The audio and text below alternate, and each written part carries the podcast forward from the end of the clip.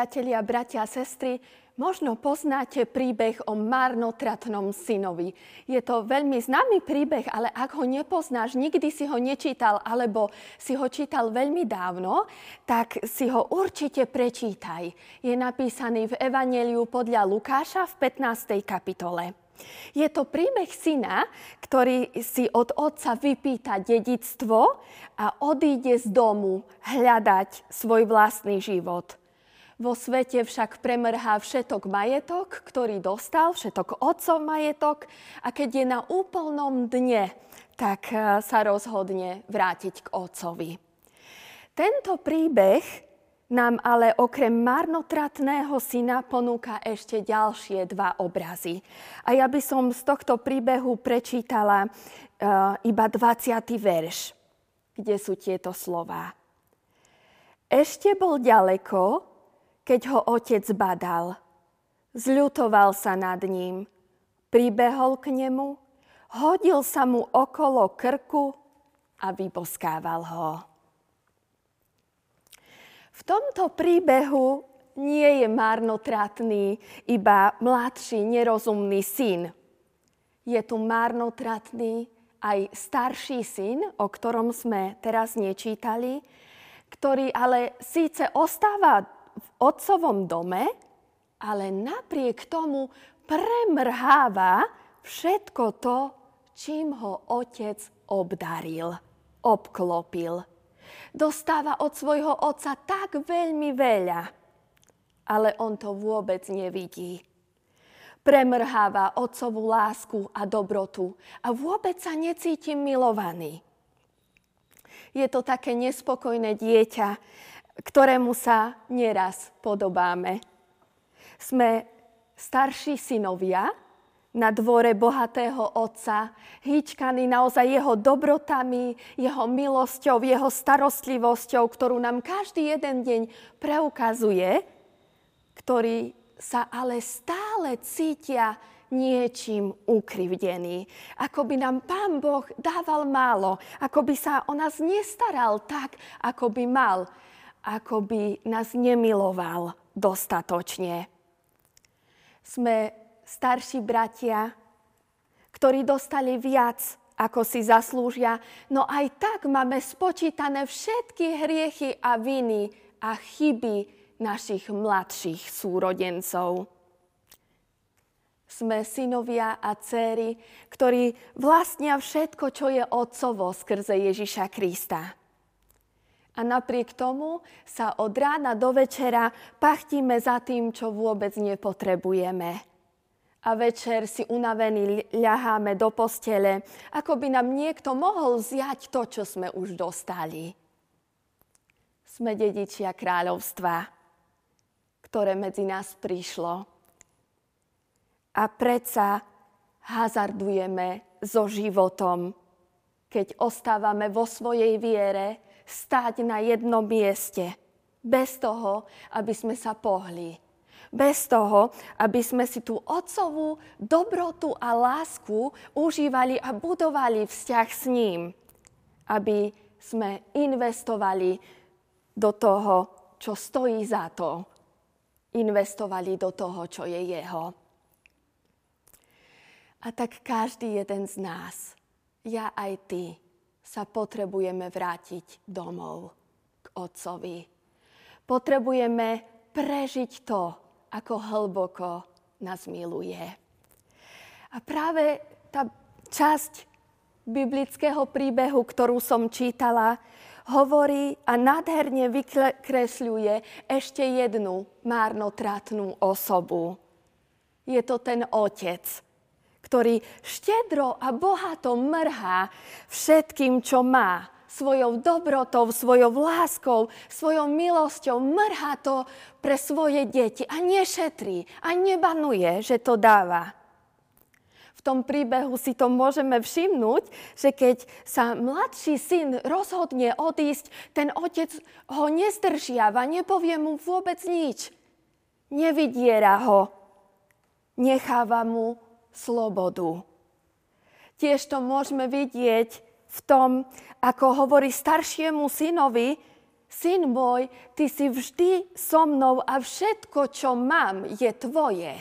Hovorí mu to vtedy, keď starší syn žiarli na svojho mladšieho brata. A tiež ho môžeme vidieť, ako mrhá svojou trpezlivosťou, keď svoje stratené dieťa vyčkáva, keď vychádza von a vyzerá ho z okna a čaká, kedy sa vráti. A ako staršie dieťa presvieča, aby vošlo dnu na tú oslavu, ktorá je už pripravená. Tiež ho vidíme, ako utráca svoju dôstojnosť, keď konečne vidí vracať sa mladšieho syna. Napriek tomu, že v tej dobe sa staršie muž, mužovi nepatrilo bežať, pretože si pritom musel zdvihnúť odev a bolo mu vidno lítka. Bolo to veľkou hambou, veľkou potupou pre staršieho muža. Napriek tomu tento otec beží naproti synovi, ktorý sa vracia. Nebojí sa tej potupy a robí to zrejme preto, aby zobral potupu svojho syna, ktorá ho čakala, keď sa mal vrátiť do svojho prostredia, aby ju zobral na seba. Totižto tohto mladšieho syna čakalo odsúdenie spoločenstva, v ktorom žil. Keď sa vrátil domov, väčšinou starší tej komunity prejavili, ty tu už nepatríš, ty už nie si súčasťou tohto spoločenstva. Väčšinou to pre tých ľudí znamenalo, že boli znova vyhnaní. Tento otec mrhá svojou milosťou preto, aby zabránil, aby jeho syn prišiel k takejto potupe. Beží, aby ho od toho uchránil. Milý priateľ, brat, sestra. Tvoj otec zobral tvoju hambu na seba. A aj dnes ti beží naproti, pretože sa teší na to, ako ťa vystíska, ako ťa obíme. Teší sa na každé jedno slovo, ktoré mu dnes v modlitbe povieš. Na každé jedno zdieľanie, ktoré pre neho budeš mať o tom, čo ťa trápi a čím žiješ. Veľmi sa na to teší. Poď domov k Otcovi. Amen. Drahý Otec, ešte som ďaleko a ty ma už vyzeráš pred dverami svojho domu. Čakáš každý jeden deň, kedy sa vrátim a ja veľakrát hľadám tie správne slova, aby som ti povedala, ako mi je ľúto, že som sa stratila. Áno, pane, stratili sme sa v takej stereotypnej každodennosti, ktorá na nás dolieha. Nám, že sme zabudli, že sme tvoji. Nám, že sme zabudli na to, ako veľmi sme milovaní Ďakujeme ti, že ešte sme ďaleko a ty už ku nám bežíš, pretože sa nemôžeš dočkať nášho návratu. Bežíš aj mne v ústrety, aby si prelomil trápne mlčanie, aby si prejavil zľutovanie nad marnotratnou dcérou, nad marnotratným synom, ktorý sám nemá síl vrátiť sa. Veľmi ti ďakujem, že si otec, ktorý mrhá svojou láskou a svojou štedrosťou. Si otec, ktorý mrhá svojim odpustením, ktoré si nezaslúžim. Si marnotratný otec, ktorý utráca svoje bohatstvo a veľkosť, aby si ma získal. Utratil svoj život, aby ma zachránil. Prosím ťa, objím ma dnes ešte raz. Nech vnímam, že som milovaná, že som milovaný. A nepusti ma môj najlepší otec. Amen. thank you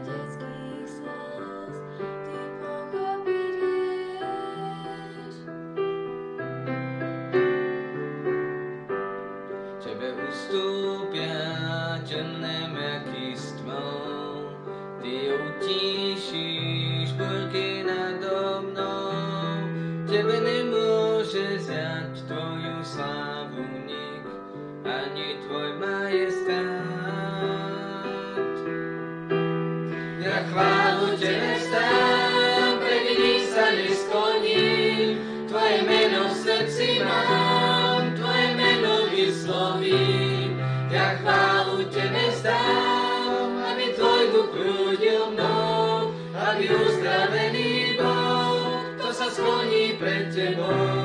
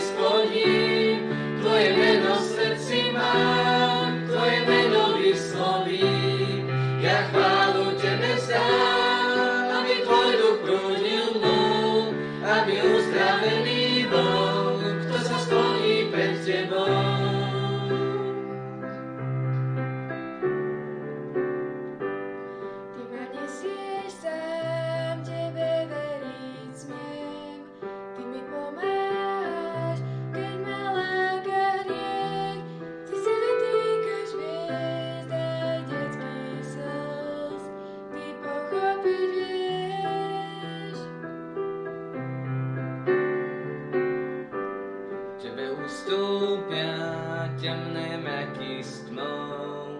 Ty utíšíš burky nado mnou, tebe nemôže vziať tvoju slávu nik, ani tvoj majestát.